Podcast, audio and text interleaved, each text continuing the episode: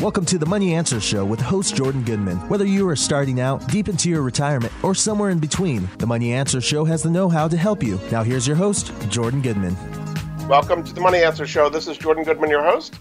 My guest this hour is Mike Larson. He is the senior analyst at Weiss Ratings. Uh, he writes two newsletters. One's called Safe Money Report, and the other one's called Under the Radar Stocks. Welcome to the Money Answer Show, Mike. Glad to be here. Just tell us a little bit about your experience leading into your time at Weiss Ratings.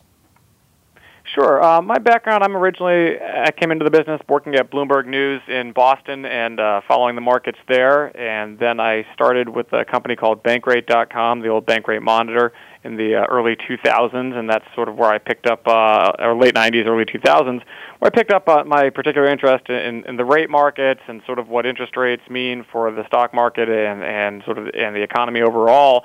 Um, so that's my background in, in researching that part of the market. And then I joined Weiss back in 2001 and have been associated with a number of different products and services that we've offered. Uh, but again, sort of carried forward that, that area, that focus on, on interest rates and what they mean for investors and sort of how uh, it impacts the, the outlook for other investments in the stock and currency and, and commodity markets as well. So um, that's where I come at this from. I, I love the business. I think there's always something new and exciting to uh, to follow and um, new trends every day uh, to, to catch up on. So I think it's been uh, it's been a real rewarding experience over the years.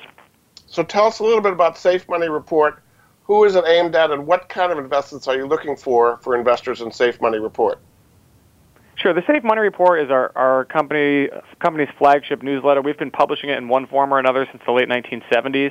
Um, Dr. Martin Weiss is the founder of the company, and I still work with him these days, um, talking about investment strategy and so on.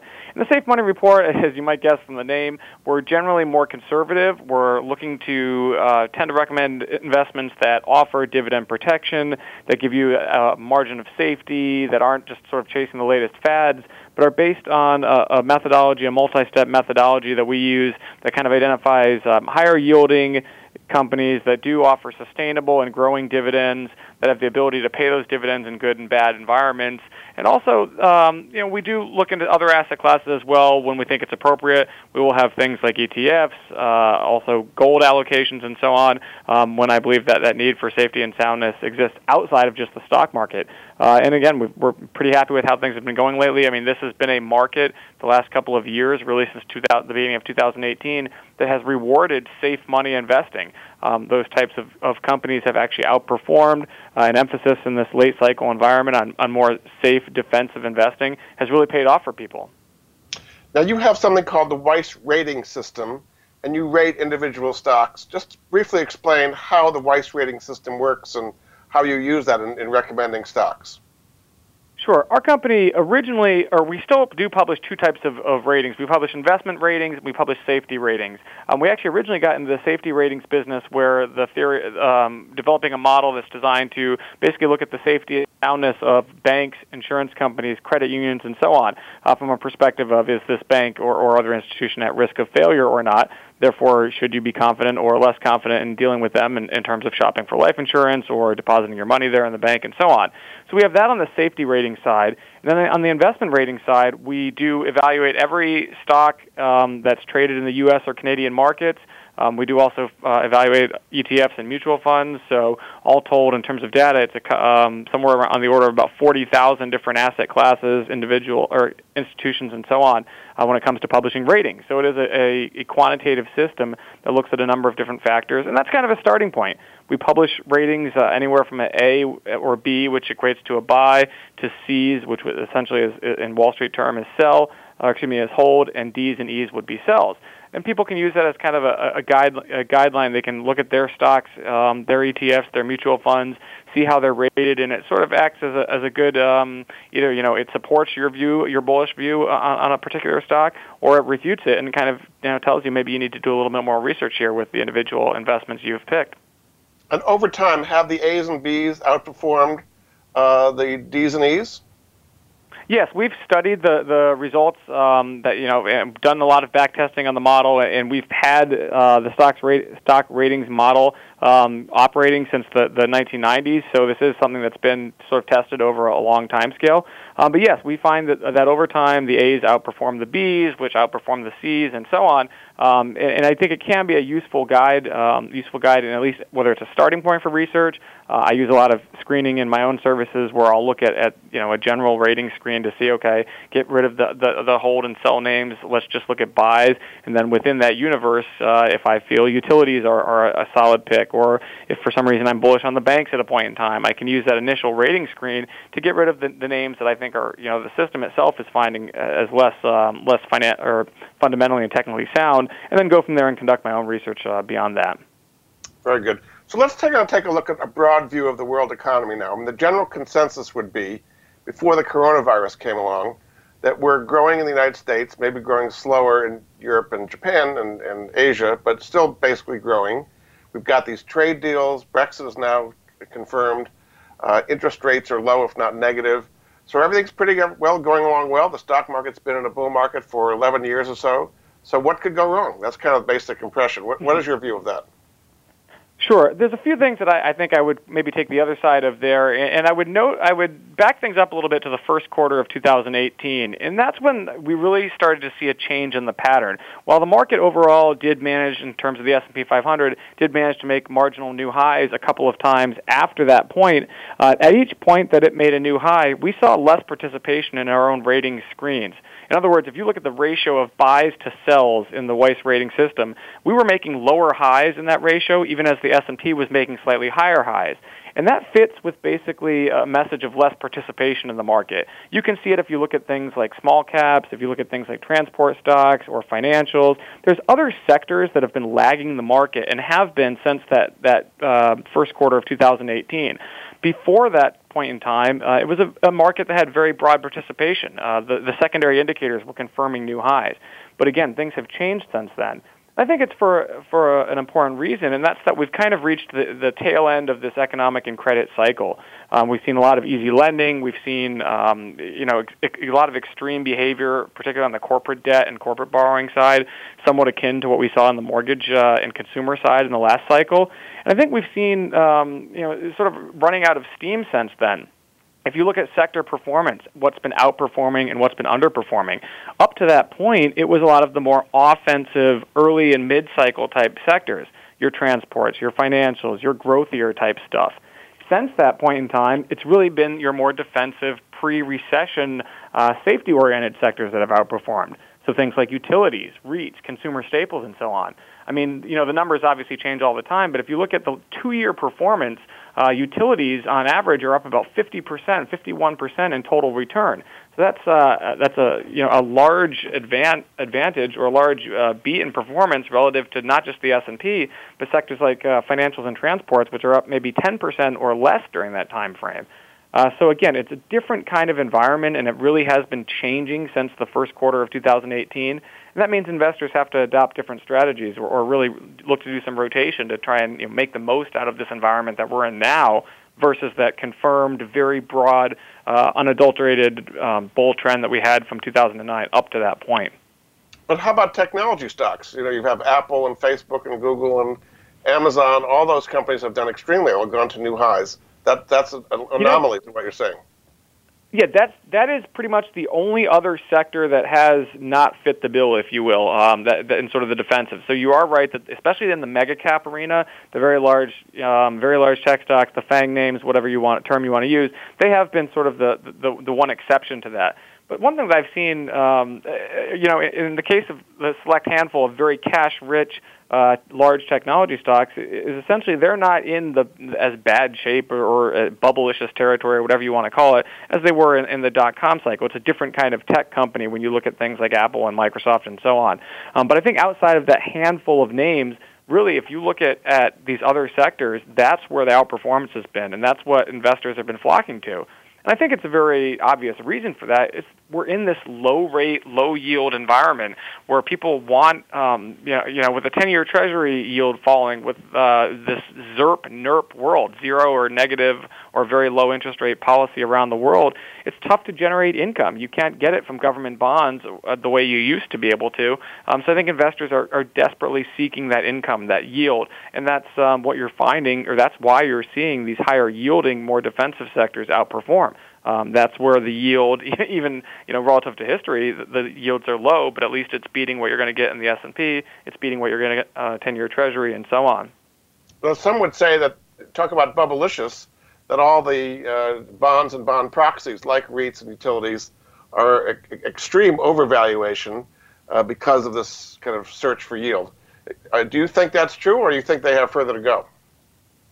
Oh, I think they're definitely extended, no doubt. I mean, we when I look at what the safe, what I did in the Safe Money Report portfolio and sort of spotting this trend. I mean, we rotated out of the aggressive things and into these more defensive sectors two plus years ago. So it's been a very you know it's been a very nice environment and very profitable uh, trade and investment shift to make for two years. That said, at, some point, this trend is going to end. Um, I just don't yet think we're at that point because I still think heading into a, a weakening economy, which is kind of my base case scenario, uh, where recession risk is elevated even before the coronavirus news, all of those factors tend to argue for rates staying low. And I wouldn't be surprised if the Fed ultimately has to cut two or three times um, this year beyond what they did last year uh, to support, support or to try and support the economy. And in that environment, I think that the the dividend paying type names and ETFs that, that make money in a low rate environment, those types of investments are still going to do very well for you. Very good. We're going to take a break. Uh, this is Jordan Goodman of the Money Answer Show. My guest this hour is Mike Larson. He's the senior analyst at Weiss Ratings. He's the editor of the Safe Money Report and also the Under the Radar Stocks newsletter. You can find out more about him at his website, which is weissratings.com. We'll be back after this. You may not be the greatest at getting places early, especially when traveling and getting to the airport early enough to avoid that I might miss my flight anxiety. That's why I'm excited about Clear. Using Clear reduces your stress big time because you bypass those long security check in lines. So you never have to run to your gate again. Clear helps you zip through airport security with a tap of your fingers so you can get to your gate faster and relax. Clear replaces the need for physical ID cards because the system recognizes your eyes and fingerprints to get you through security quickly. With Clear, you are the best ID. Enrolling is quick and easy. Get started online, then finish enrolling at the airport with the help of a friendly Clear ambassador. No need to make an appointment, it takes just about five minutes. Then you can immediately use Clear. Clear also helps you get through security faster at stadiums and other locations around the country. Clear members can add up to three family members for the discounted rate of only $50 a year. Kids under 18 are free when tagging along with a Clear member. I remember vividly when I was taking a flight out of Las Vegas and the line of security would have taken at least an hour to get through, but I breezed right to the gate using Clear. Another time, I was coming home from Orlando, and I zoomed right past hundreds of screaming kids in all their Disney costumes to get right on my flight in plenty of time. Clear is absolutely the best way to get through airport security. It, it works great with TSA PreCheck, too. Right now, listeners to the Money Answer Show can get their first two months of Clear for free go to clearme.com slash moneyanswers and use code moneyanswers. That's clearme.com slash moneyanswers and use code moneyanswers for your, fir- your free two months of Clear.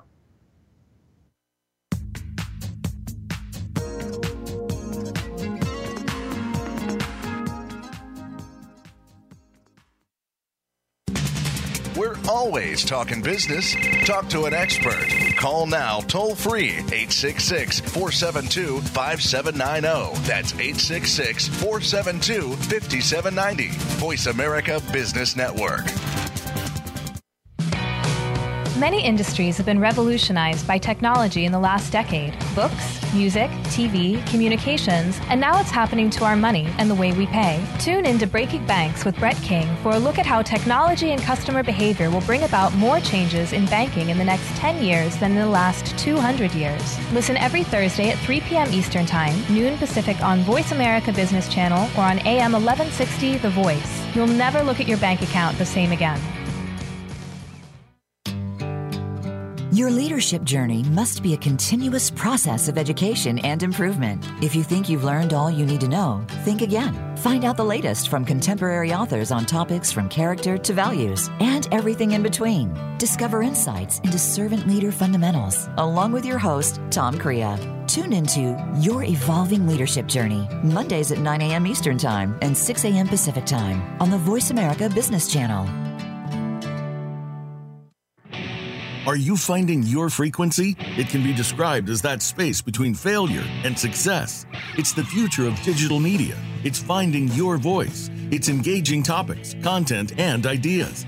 Jeff and Ryan discuss the digital media space and all of its aspects. It's about making the mistakes, taking the chances, summoning the intestinal fortitude to step out of your comfort zone, and discovering what you can accomplish when you decide to try, decide to learn, decide that you have something to say, and find your frequency. Live Fridays at 12 noon Pacific Time, 3 p.m. Eastern Time on the Voice America Variety Channel. We're always talking business. Talk to an expert. Call now, toll free, 866 472 5790. That's 866 472 5790. Voice America Business Network.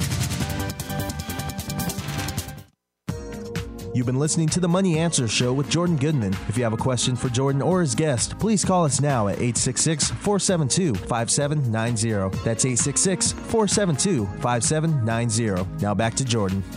Welcome back to the Money Answer Show. This is Jordan Goodman, your host. My guest this hour is Mike Larson, Senior Analyst at Weiss Ratings, editor of the Safe Money Report and the Under the Radar Stocks newsletter.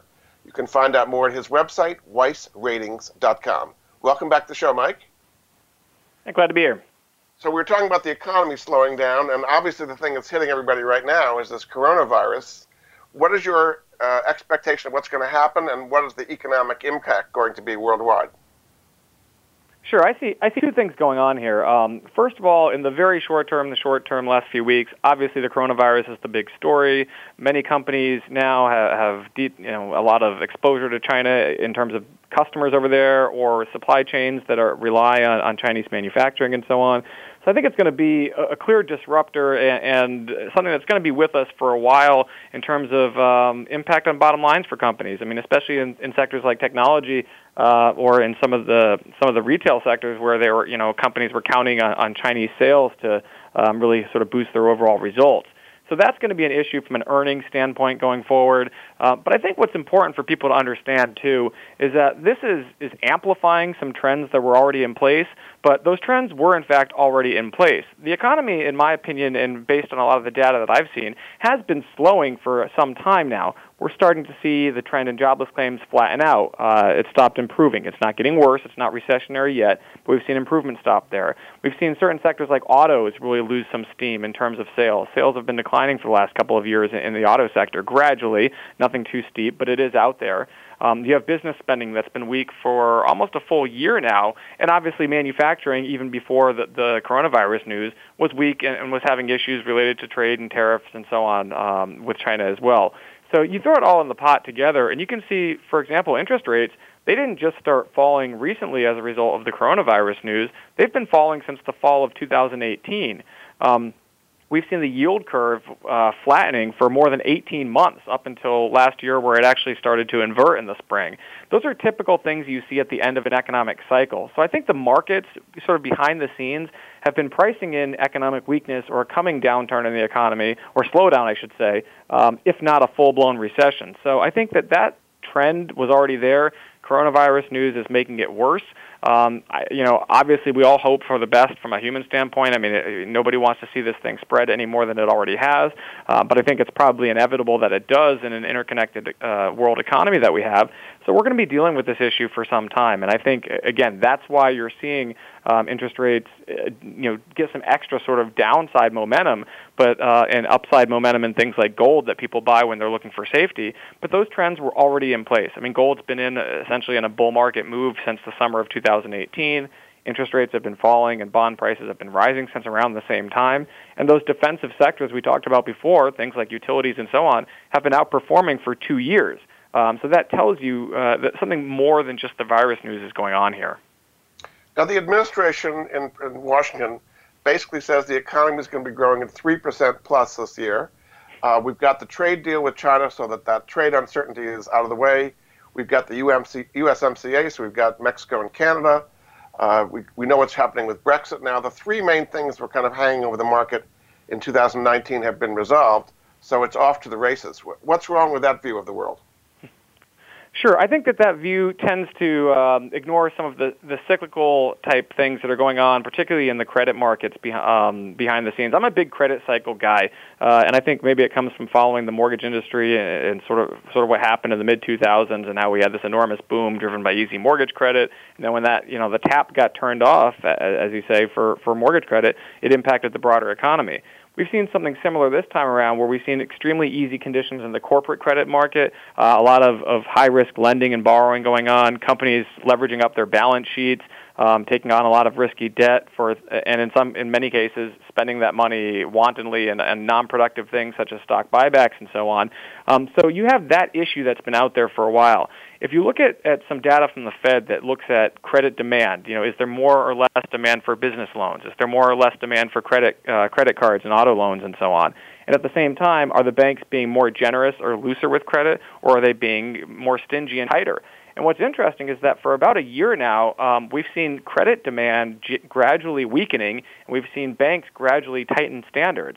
Um, that's what you tend to see at the end of a credit cycle. Banks start to worry, hey, you know, I'm, I'm losing some money on the, these loans that I wasn't losing money on a couple years ago.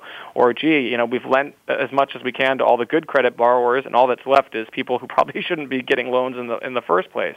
So you see banks tend to turn off the taps a little bit, and that's what's been going on. Um, and again, it's in the Fed's own data.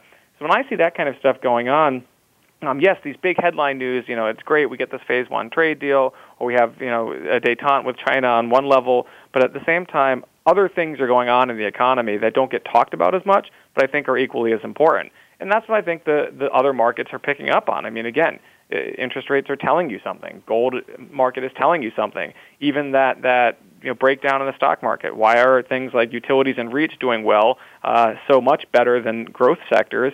Um, when do you typically see that in the cycle? You tend to see it in the, the year or two leading up to a recession. I mean, if you go back to the, the, the dot com year of 2000, we all think, oh, geez, that was a horrible year for the market. And it was if you own tech. You lost 40 some odd percent of your money in, in just the tech, the main tech ETF in the year 2000. But do you know that same year the REIT ETF and the utilities ETF were up about 21%? Um, it was a real split. And it's interesting that you saw those kinds of patterns emerge very late in the cycle back then. And I don't think it's any accident that the same pattern is emerging now. So let's talk about utilities first. So uh, we have fa- falling oil and gas prices as well as part of the whole coronavirus situation. So that should mm-hmm. be good for them. What is the best way, do you think, for people to play utilities? Is it individual names, or do you have some ETFs or mutual funds? How would you uh, play people who, who at current prices uh, in the utility sector? Sure. I mean, you know, you pointed out earlier, and it's true that they've already had a pretty big move. So it's likely you're going to see corrections, pullbacks, whatever you want to call it, at some point, and probably not in the not too distant future. That being said, just like in any bull market, I think that's uh, uh those are corrections or pullbacks you want to take advantage of and buy. Um, you can just target an ETF such as the Utility Select Sector ETF, ticker symbol XLU. Um, that's the ETF that tracks the entire utility sector and the, the two-year returns on this thing are about 52%, so that's pretty impressive. Um, I like to drill down uh, and look at individual names that tend to rate highly in our Weiss rating system. Um, I think that you do tend to find that, that higher-rated stocks over time will outperform lower-rated ones. So one that I've been very bullish on for quite some time, I've mentioned it in presentations, I've mentioned it, it's in the newsletter portfolio, is NextEra Energy, ticker symbol NEE. Uh, that's the main utility here in Florida. They're doing a lot in the in the renewable renewable space, a lot of solar, wind uh, power generation, and so on. Uh, and that company has been a phenomenal performer. Uh, it, it does great on up days for the market. It holds its own on down days. Um, and, and it's really been a rock solid performer. So NEE is a, is a company in that sector that I like quite quite a bit. So that's an electric utility. How about gas utilities? You know, when it comes to some of the, the, the transportation, you know, gas transport, oil and gas transport companies, I mean, your listeners know, I'm sure, things like master limited partnerships, some of yes. these companies that don't, you know, they're not producers. So it doesn't really theoretically matter what the price of oil is, the price of natural gas is. It still has to get from point A to point B and be stored and processed along the way.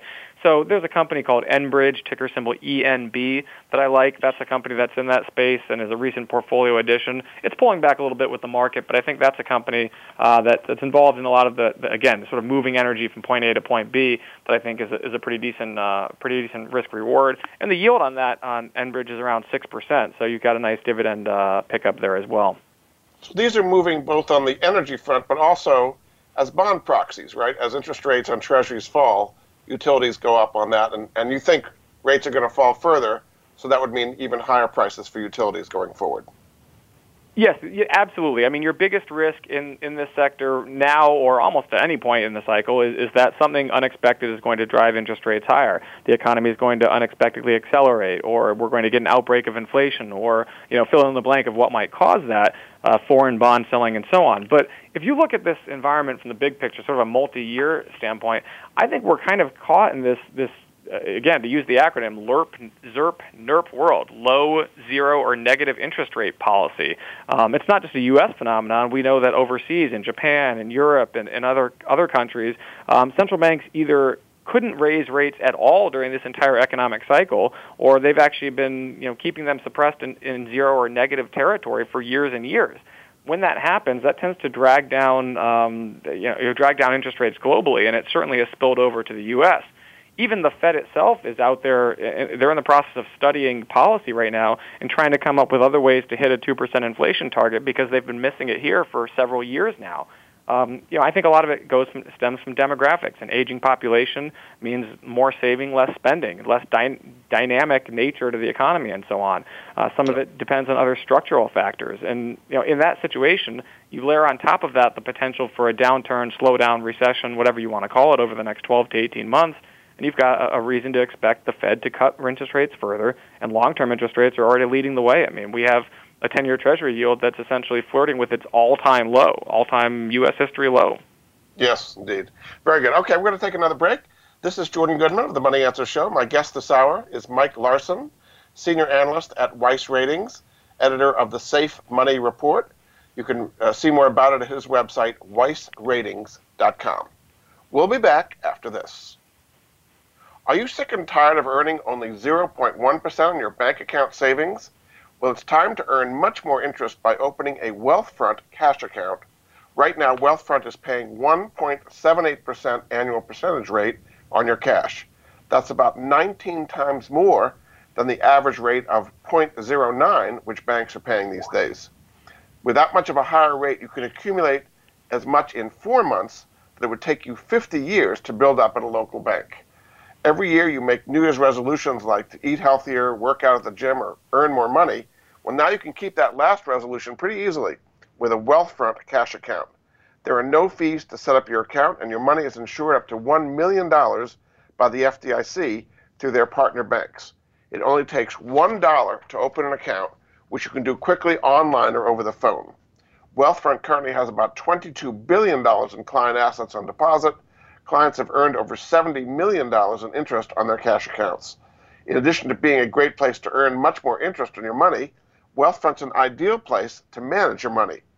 You can save, plan, invest, and get solid financial advice all in one place. In fact, my son, who works in the high tech field, has moved all of his assets from a traditional brokerage firm into Wealthfront and put it into a managed basket of index funds that have performed extremely well. Right now, you can sign up for a Wealthfront cash account in less than five minutes by visiting wealthfront.com/money. Go to wealthfront.com/money and start earning 19 times more interest than you can get from a bank. That's wealthfront.com/money. Wealthfront is not a bank. Cash account is offered by Wealthfront Brokerage LLC, member FINRA SIPC. Wealthfront conveys funds to partner banks who accept and maintain deposits provide the interest rate, and provide the insurance. The APY is subject to change.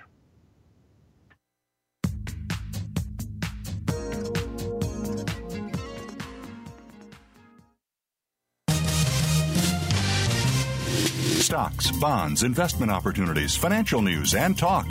We can help. Call us now toll free 866 472 5790. 866 472 5790. Voice America Business Network.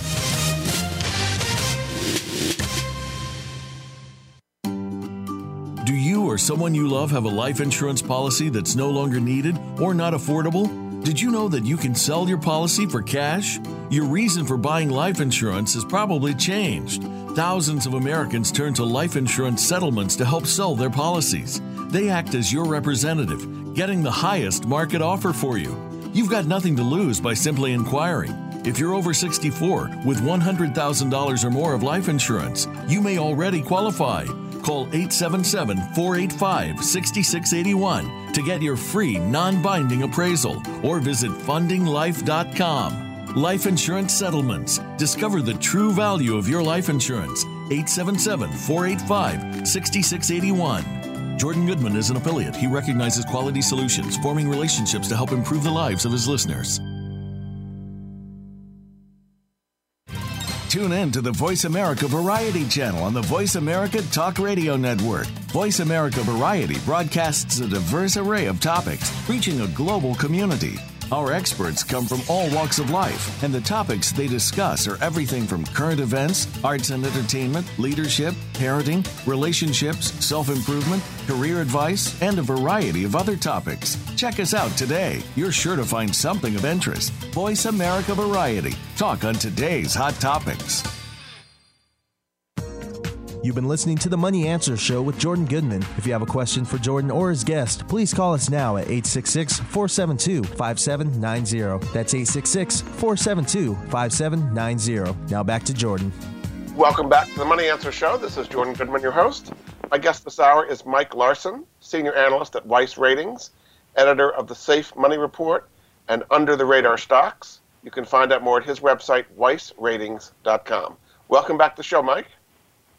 Yeah, glad to be here. So we were talking about negative interest rates, how U.S. interest rates have been falling, but in Europe and Japan, they've been literally under zero for quite a while now. But whatever, 15, 16 trillion dollars worth of bonds trading negative. Do you think America will ever get to negative interest rates? And if that were to happen, what would that be telling you about the economy? It, it's amazing to see sort of where we are now, and especially when you take a longer term perspective and you look at where interest rates were in the late 70s or early 1980s, and uh, you know people talk always say, "Oh, I remember when I paid 15, 16 percent or whatever to get a mortgage," and now uh, if you told somebody that in the millennial generation or, or Generation Z now that, that that that actually happened once, I think they'd stare at you like you were crazy. Um, but we all know that at one point in time, interest rates were much much higher, and now we're talking about a 30-year U.S. Treasury that's around 1.85 percent, an all-time low. Uh, 10-year U.S. Treasuries right around 1.3, 1.4 in that ballpark. I mean, these are, are astonishing numbers. Um, but again, when you look at the rate market and the cost of money from a global perspective, uh, we're all linked in one way or another just because of economic links and investment links and so on. So the fact that in Europe, throughout this entire economic cycle, the ECB never got rates off the floor and has kept interest rates, their version of our Fed has kept interest rates pegged just below zero uh, for, for many, many years. And you look at the Bank of Japan, which has done the same for many, many years, uh, that ultimately acts as sort of a, a, downward influence on U.S. rates. Even though our, our economic circumstances are, are, somewhat different and our demographics are somewhat different, uh, we are still connected on some level, and that's why our interest rates have been dragged down. Um, you know, and that's and think of it. That's in an economy in the case of the U.S. where unemployment's been at multi-decade lows. Growth certainly hasn't been fantastic. We're not getting three, four, five percent GDP growth, but we have been generally getting solid two percent-ish growth. And in that environment, we still haven't been able to see interest rates really get off the mat. So I think it's only logical to assume if that's all we could accomplish or all we could do or all we would see in interest rates during an economic expansion, what happens if I'm right and a slowdown and potential reset, potential recession is coming? Uh, in that scenario, what do you think is going to happen to interest rates? The Fed's going to be forced to cut even further. I mean, they've already they've already done their big pivot from raising rates to cutting rates. They've they've lowered rates three times.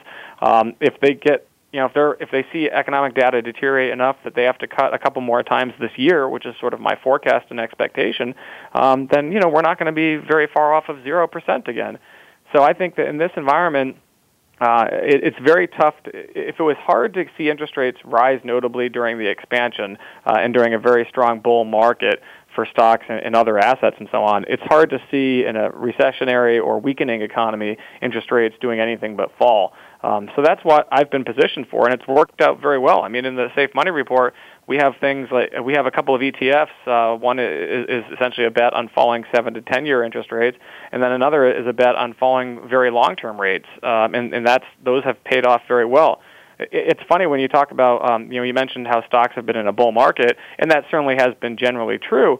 But if you go back two years uh, and you compare the, the return of the SPY, the S&P 500 ETF, against the EDV, which is Vanguard's ultra long-term Treasury ETF, uh, it, it's funny. Treasuries are outperforming the stock market. You've made about 45% total return on that Treasury ETF versus about a total return of 28% in two years on the S&P 500. It's a remarkable statistic, and it shows you that the, the bull market in bonds, in some way, has been even more powerful than the bull market in stocks since 2018. So, in this environment with low and falling inflation, sometimes negative inflation, you'd think that would be bad for gold. You think of gold doing well during inflationary times, yet you're very bullish on gold. What are your reasons why you think gold is going to go higher? It's already had a big move here recently, but why do you think it could go even higher? Sure. We have a very unique situation, not just now, but really for the last 18 months or so, where you've seen in tandem treasuries rising in price, gold rising in price, and the U.S. dollar rising in, in value against other currencies that really sort of flies in the face of the historical pattern. Usually, uh, historically, gold would do well when the dollar was falling in value, but the opposite would be true. If the dollar was rising, gold would be falling, and so on. Um, but why is everything? Why are all these asset classes rising at the same time? And I think it goes back to the end of the cycle, the need for safety, the need for protection in a rising volatility environment. Um, I think people eh, are buying gold as I, I, coined, I coined a term chaos insurance a, a while back. I've used it in presentations. Uh, essentially, you know, when all else fails, your, gold is something in your portfolio that hopefully offsets some of the problems you're having elsewhere. So that's one thing. Another thing is, you know, we, we mentioned, uh, we discussed earlier how low interest rates are. In a, a negative interest rate environment, 0% yielding gold is actually a better yield than, say, minus 50 basis points on, on a uh, foreign treasury bond, for example. So people are buying gold because it, at yielding nothing is actually, quote unquote, higher yielding than some of these negative interest rate products. So you've got that going for you. Um, I also think you know when you look at again what tends to do well at different points in the cycle. Um, gold tends to, as you head into choppier, more volatile markets, gold is one of those things that, that tends to outperform. And you know, when I see what's supposed to happen actually happening, that reinforces my bullishness. So you look at all those factors, and then you throw in one last thing, which is central bank buying. Um, for many, many years uh, in the 90s, for example, you had central banks that were actively selling gold and selling gold, and it just helped act as like a depressing factor on the price of the metal. But now, in, in the last couple of years, we've seen more central banks, foreign central banks, particularly those in countries with which we're, uh, you know, arguing or fighting or whatever term you want to use. Think of, of Russia, for example, or China and so on, and some other emerging markets. Central banks are buying and accumulating gold. The Russian central bank actually sold tens of billions of dollars worth of treasuries from reserves and reallocated that money into gold.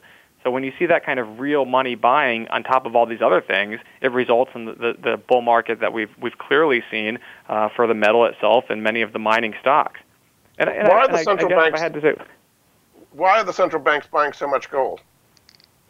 Uh, I think to the, I think they're trying to de-dollarize. It's just a fancy term of basically make their their economies less sensitive to or less tied to what the U.S. economy and the U.S. dollar is doing.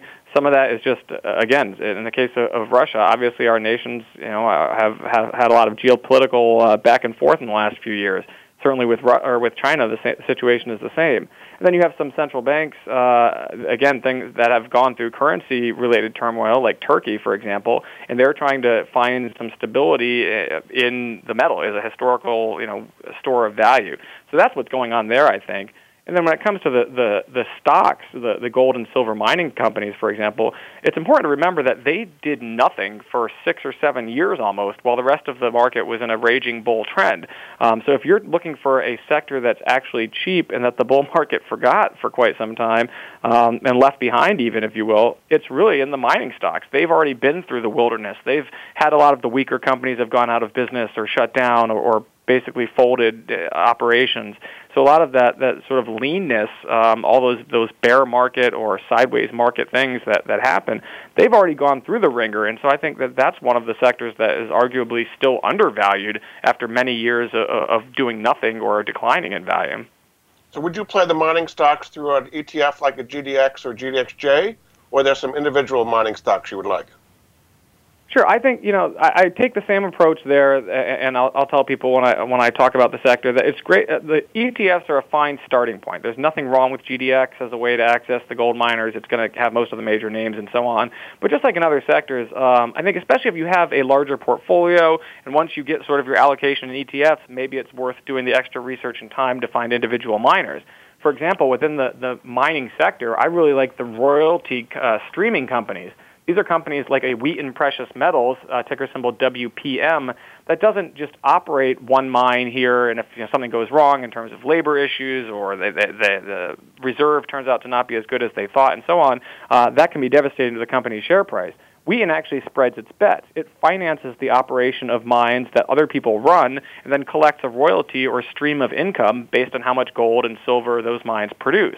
So it's almost like uh, you're not. It's almost like owning a, a mutual fund or ETF, but it's a company that's gone out there, done the work, doesn't have the operational risk of, of running mines, but does get to share a percentage of the profits and the gold and silver that those mines produce. So Wheaton is probably my my uh, top name in the space, and in the the model portfolio, it's up about fifty percent for us. I guess Franco Nevada is one, another one that does royalties as well. Is that right? Correct. Yes, those, that's another one of the big royalty names out there, and, and I think within the mining industry, those are, are probably some of the best bets. Not just for diversification, but in a low-yielding sector, a sector where dividend payouts are, are less generous than other ones. These guys actually do have higher yields than many of their their fellow mining companies, so it gives you a little bit of a yield kicker as well. Very good. We're going to take another break. This is Jordan Goodman of the Money Answer Show. My guest this hour is Mike Larson senior analyst at Weiss Ratings, editor of the Safe Money Report. Uh, you can find out more at his website, weissratings.com. We'll be back after this.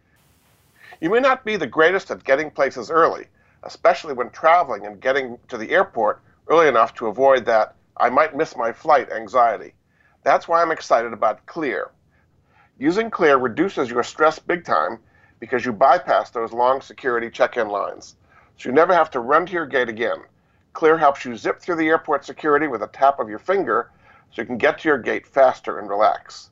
Clear replaces the need for physical ID cards because the system recognizes your eyes and fingerprints to get you through security quickly. With Clear, you are the best ID.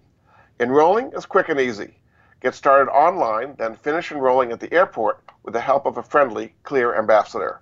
No need to make an appointment, and it takes just about five minutes then you can immediately use Clear. Clear also helps you get through security faster at stadiums and other locations around the country. Clear members can add up to three family members for the discounted rate of only $50 a year. Kids under 18 are free when tagging along with a Clear member. I remember vividly when I was taking a flight out of Las Vegas and the line of security would have taken at least an hour to get through, but I breezed right to the gate using Clear. Another time when I was coming home from Orlando, I zoomed past hundreds of screaming kids with all their Disney costumes on to get to my flight in plenty of time. Clear is absolutely the best way to get through airport security. It works great with TSA PreCheck too. Right now, listeners to the Money Answer Show can get their first two months of Clear for free. Go to clearme.com slash moneyanswers and use code moneyanswers. That's clearme.com slash moneyanswers and use code MONEYANSWERS for your free two months of Clear.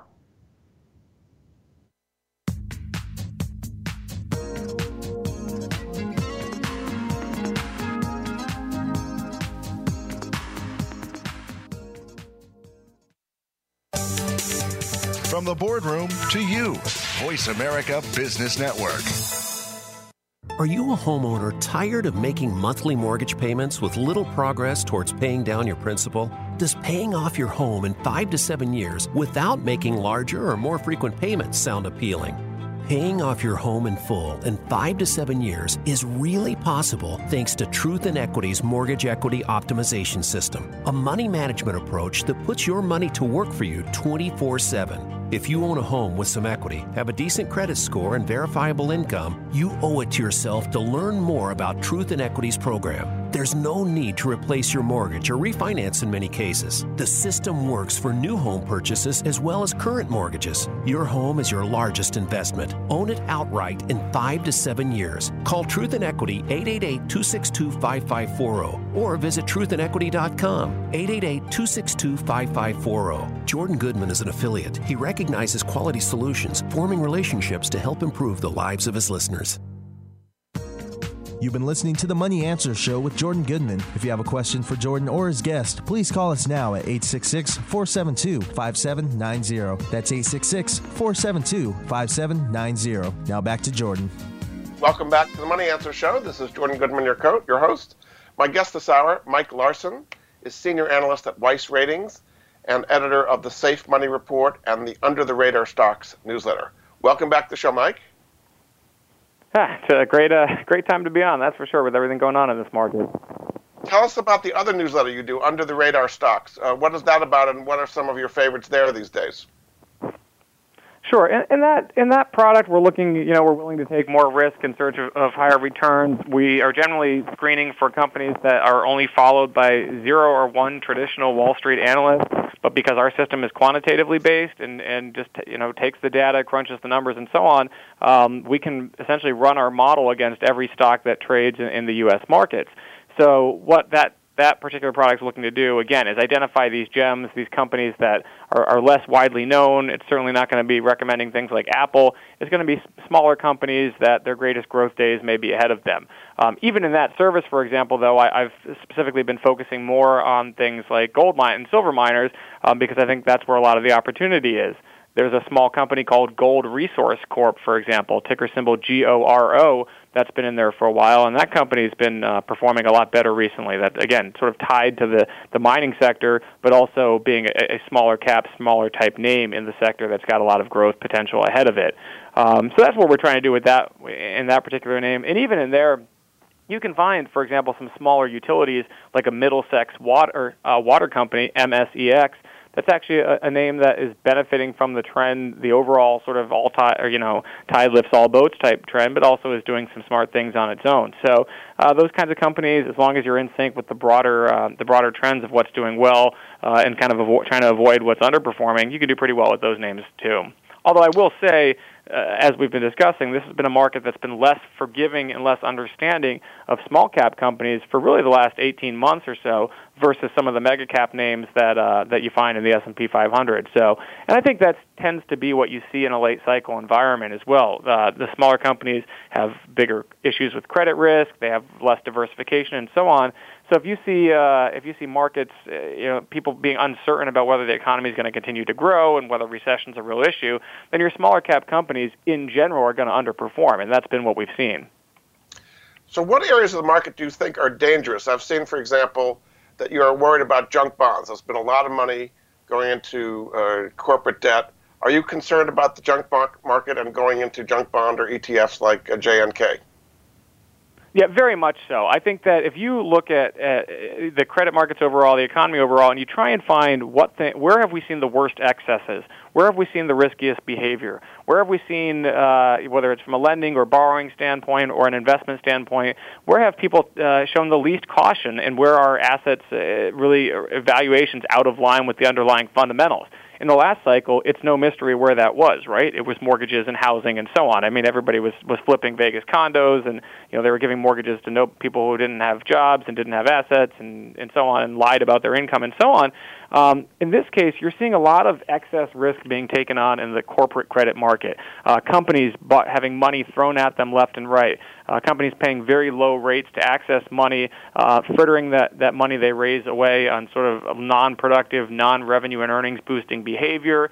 Um, and you see a lot of, uh, just like back then, I mean, everybody was piling into risky mortgage bonds.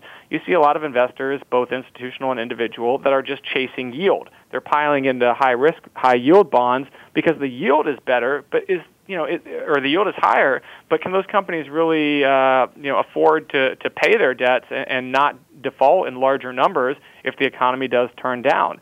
And I think we got a taste of what's to come back in when you had in sort of the 2015 2016 timeframe.